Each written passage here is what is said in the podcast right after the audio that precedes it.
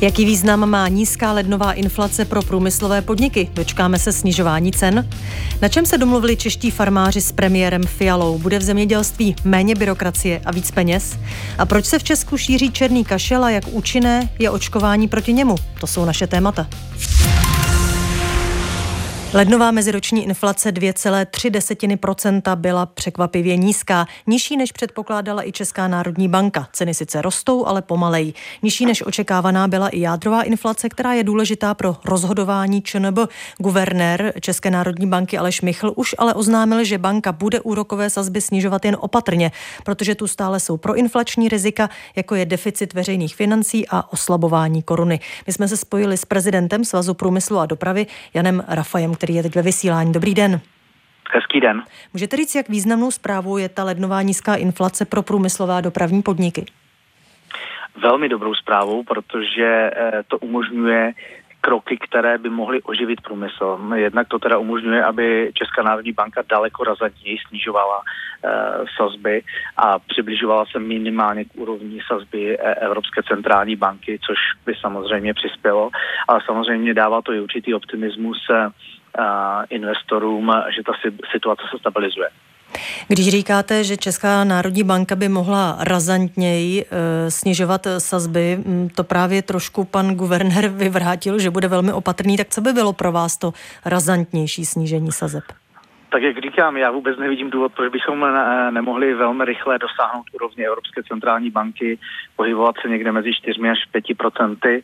E, není k tomu žádný důvod, inflace je nízká a my nyní potřebujeme ekonomiku oživit. To mm, snižování by se teď mohlo pohybovat eh, třeba o půl procentního bodu podle některých analytiků, tak eh, to by bylo pro vás něco, co by firmy pocítily, nebo to je příliš málo? To je to minimum. Ten první krok centrální banky ještě před Vánoci byl 6% bodu a byl to určitý signál. Půlprocentní bod, který jsme zaznamenali eh, v letošním roce, je už eh, určitý potvrzení směru a teď pokud by to snižování bylo menší než půl procenta, tak eh, ten váhavý krok by mohli trhy se velmi špatně vysvětlovat a i investoři. V lednu zmírnili meziroční růst hlavně ceny elektřiny. Rostly o 13%, loni v prosinci připomenu o 140%.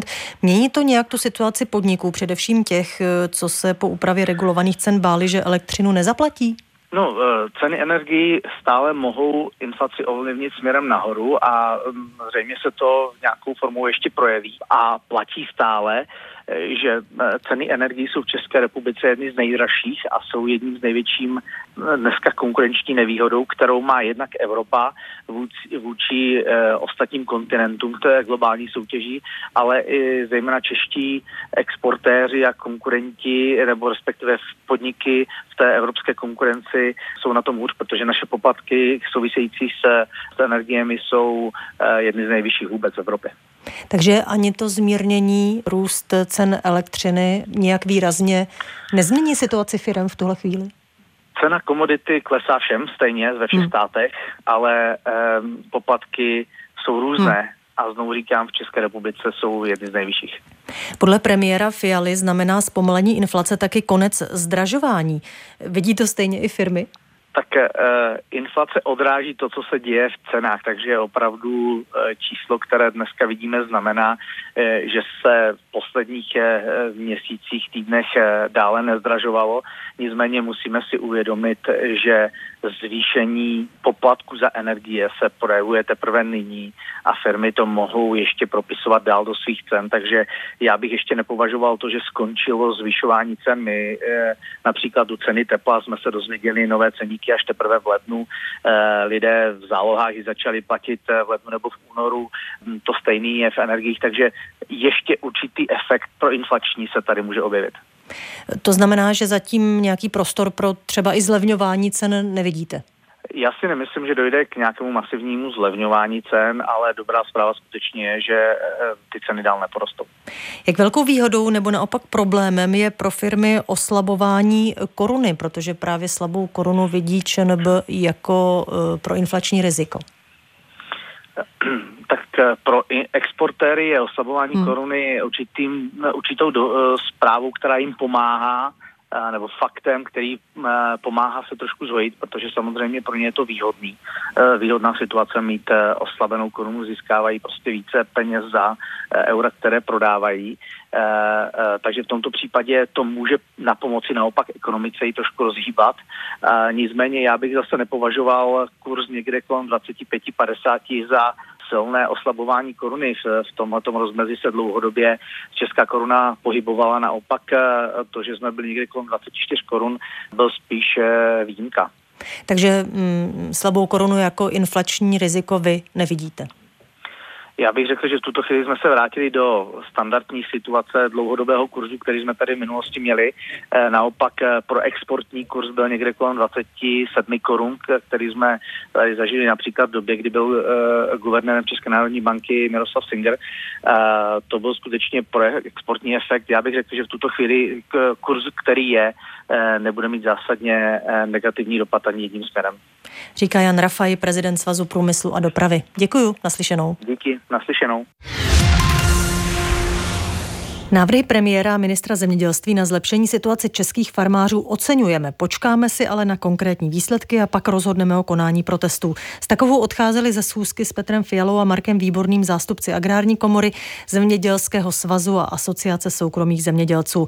Ministr jim navrhl navýšení národních podpor a nedanění zemědělských dotací a podporu sociálního pojištění. Návrh ale musí schválit koalice a také vláda. U telefonu je teď jeden z účastníků dnešní schůzky předseda zemědělského zemědělského svazu Martin Pícha. Dobrý den. Hezký večer. Můžete upřesnit, jak je to tedy s tím protestem na hranicích 22. února, ke kterému jste zemědělci vyzvali po schůzce středoevropských zemědělců? Bude nebo nebude, když o té podpoře z vlády bude jasno až na konci měsíce?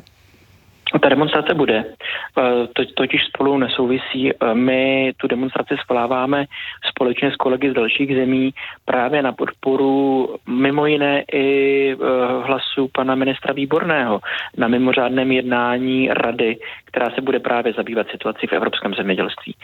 My dneska sledujeme, že zemědělci v celé Evropě demonstrují a velká část těch demonstrací má původ v nešťastné nebo velmi špatné komunikaci eh, a ignorování hlasu zemědělců ze strany Evropské komise. A proto my jako eh, zemědělci v České republice nemůžeme nechat to, že zemědělci v ostatních zemích se vůči tomu vyhrazují. Jako kdybychom s tím souhlasili. Naopak chceme ukázat, že ani zemědělci v České republice nesouhlasí s tím přístupem Evropské komise a že ten přístup je prostě potřeba radikálně změnit. No je, i ministr Výborný chce tedy na Evropské radě podle svých slov eh, navrhovat menší byrokracii eh, v oboru a další opatření. Má to ale rychlé řešení? Nemá to rychlé řešení. To určitě nemá rychlé řešení, protože samozřejmě otázka byrokracie je otázka nastaveného systému a ten systém je potřeba změnit. Eh, pro začátek my potřebujeme to, aby Evropská komise, když jakýkoliv návrh předloží, předložila i spolu s tím dopadovou studii, protože my jsme tady byli svědky toho, že téměř pět let Evropská komise nedělala nic jiného, než předkládala jeden legislativní návrh za druhým. A e, žádný z nich nebyl doprovo, doprovázen eh, dopadovými, dopadovými studiemi.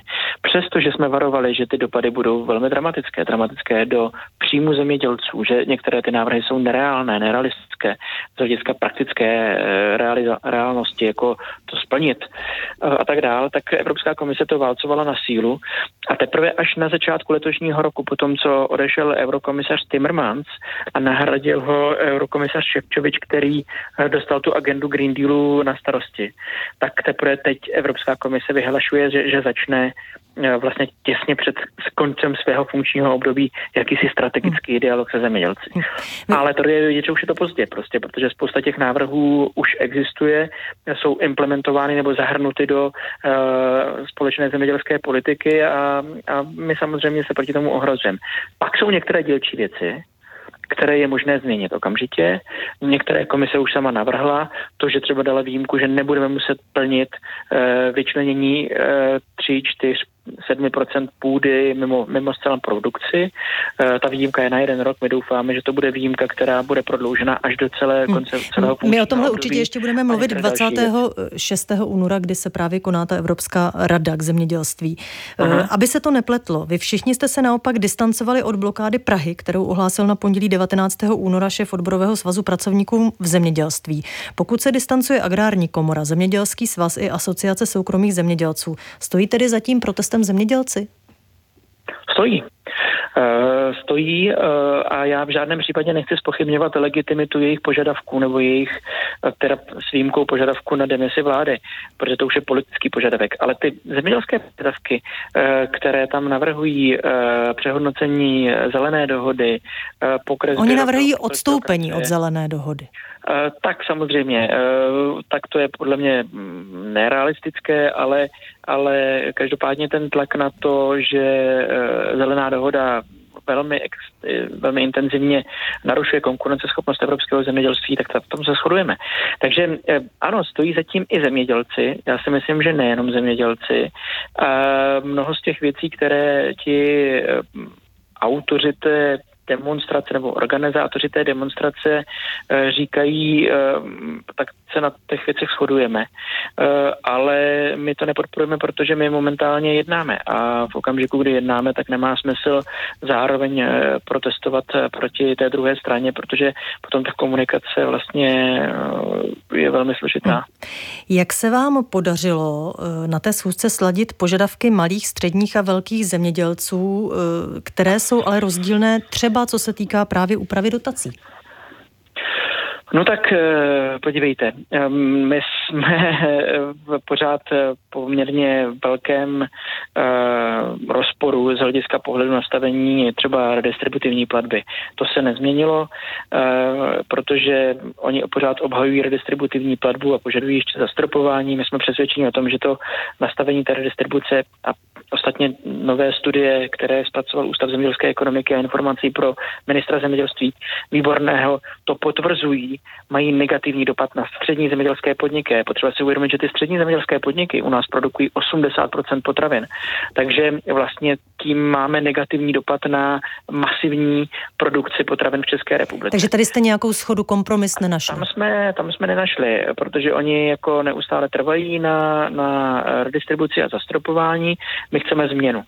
Eh, ale bohužel vládní koalice si uvědomuje, že ten dopad na ty střední podniky tady je. Ta vládní koalice to konstatovala, to je pozitivní a potvrdila, že jsme měli pravdu. Na straně druhé, ale prostě oni politicky nejsou ochotni z té redistributivní platby ustoupit.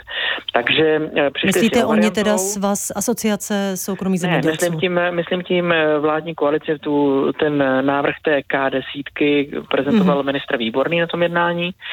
On to nazval jako Eh, nefinální dohoda nebo nefinální schoda. Nefinální, protože ještě bude muset potvrdit eh, špičky vládních stran a zároveň vláda.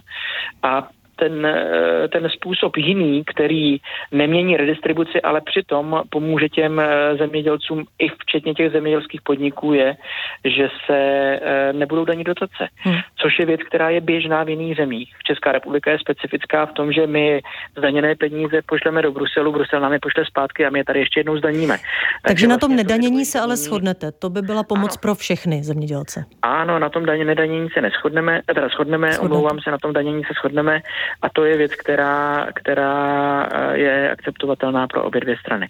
Nemluvíme my, o... My vedle ještě toho my vedle toho ještě trváme na splnění požadavku navýšení národních podpor pro welfareová opatření. Eh, to je řádově půl miliardy korun a vedle toho ještě nám Tam byl ale taky určitý příslip. Ano, tam byl taky určitý příslip, to je taky součástí té nefinál, nefinální dohody TK desítky. No a jak to dopadne, my zjistíme eh, na konci eh, měsíce, až tedy to projedná koalice a vláda. Ne, nemluvíme o zemědělství naposledy, to byl předseda Zemědělského svazu Martin Pícha. Děkuji vám naslyšenou. Já děkuji za pozvání a přeji hezký večer. Česku výrazně přibývá lidí, kteří se nakazili černým kašlem. Od začátku roku ho lékaři potvrdili ve skoro sedmistech případů a jen v minulém týdnu u skoro dvou stovek. Většinou jde o teenagery. Státní zdravotní ústav odhaduje, že letos může černým kašlem onemocnit až 4 tisíce lidí. Loni jich přitom bylo 500. U telefonu je proto teď epidemioložka státního zdravotního ústavu Kateřina Fabiánová. Dobrý den. Dobrý večer. Můžete na začátek říct, jaké příznaky černý kašel má a jak je nebezpečný, kdyby měl člověk spozornět? Uh, onemocnění černým kašlem se na začátku projevuje uh, takových prvních 14 dní jako běžný uh, katar horních cest dýchacích s mírnými teplotami, prohlubujícím se kašlem, bývá tam bolesti hlavy, bolesti v krku, sození, bolesti hlavy, ale dominujícím příznakem je právě suchý, dráždivý kašel, který se opakuje několikrát za den a typické je, že se zhoršuje v noci a nereaguje na běžné léky eh, na kašel. Nejrizikovější e, toto onemocnění je pro nejmenší děti, to znamená pro novorozence a dosud eh, neočkované nebo neúplně očkované kojence. Proč je teď těch případů černého kašle tolik a proč právě u mladých lidí ve věku 12 až 18 let, když vlastně očkování je u dětí povinné? Očkování je povinné, to máte pravdu, ale očkování končí mezi 10. a 11. rokem života, kdy děti dostávají vlastně poslední dávku vakcíny, kombinované vakcíny. Jednou z součástí té vakcíny je e, očkovací látka proti pertusy, proti černému kašli a e, tato vakcína sice je bezpečná, ale její e, ochrana vlastně se postupně po očkování snižuje a zhruba za tři až pět let klesají ochranné protilátky eh, proti onemocnění eh, na nedetekovatelné hladiny a člověk se stává opět vnímavý a právě proto vidíme to onemocnění hlavně ve skupině eh, těch teenagerů, to znamená někdy od těch 12 do 18 let. A proč se ten zvýšený výskyt objevil právě teď?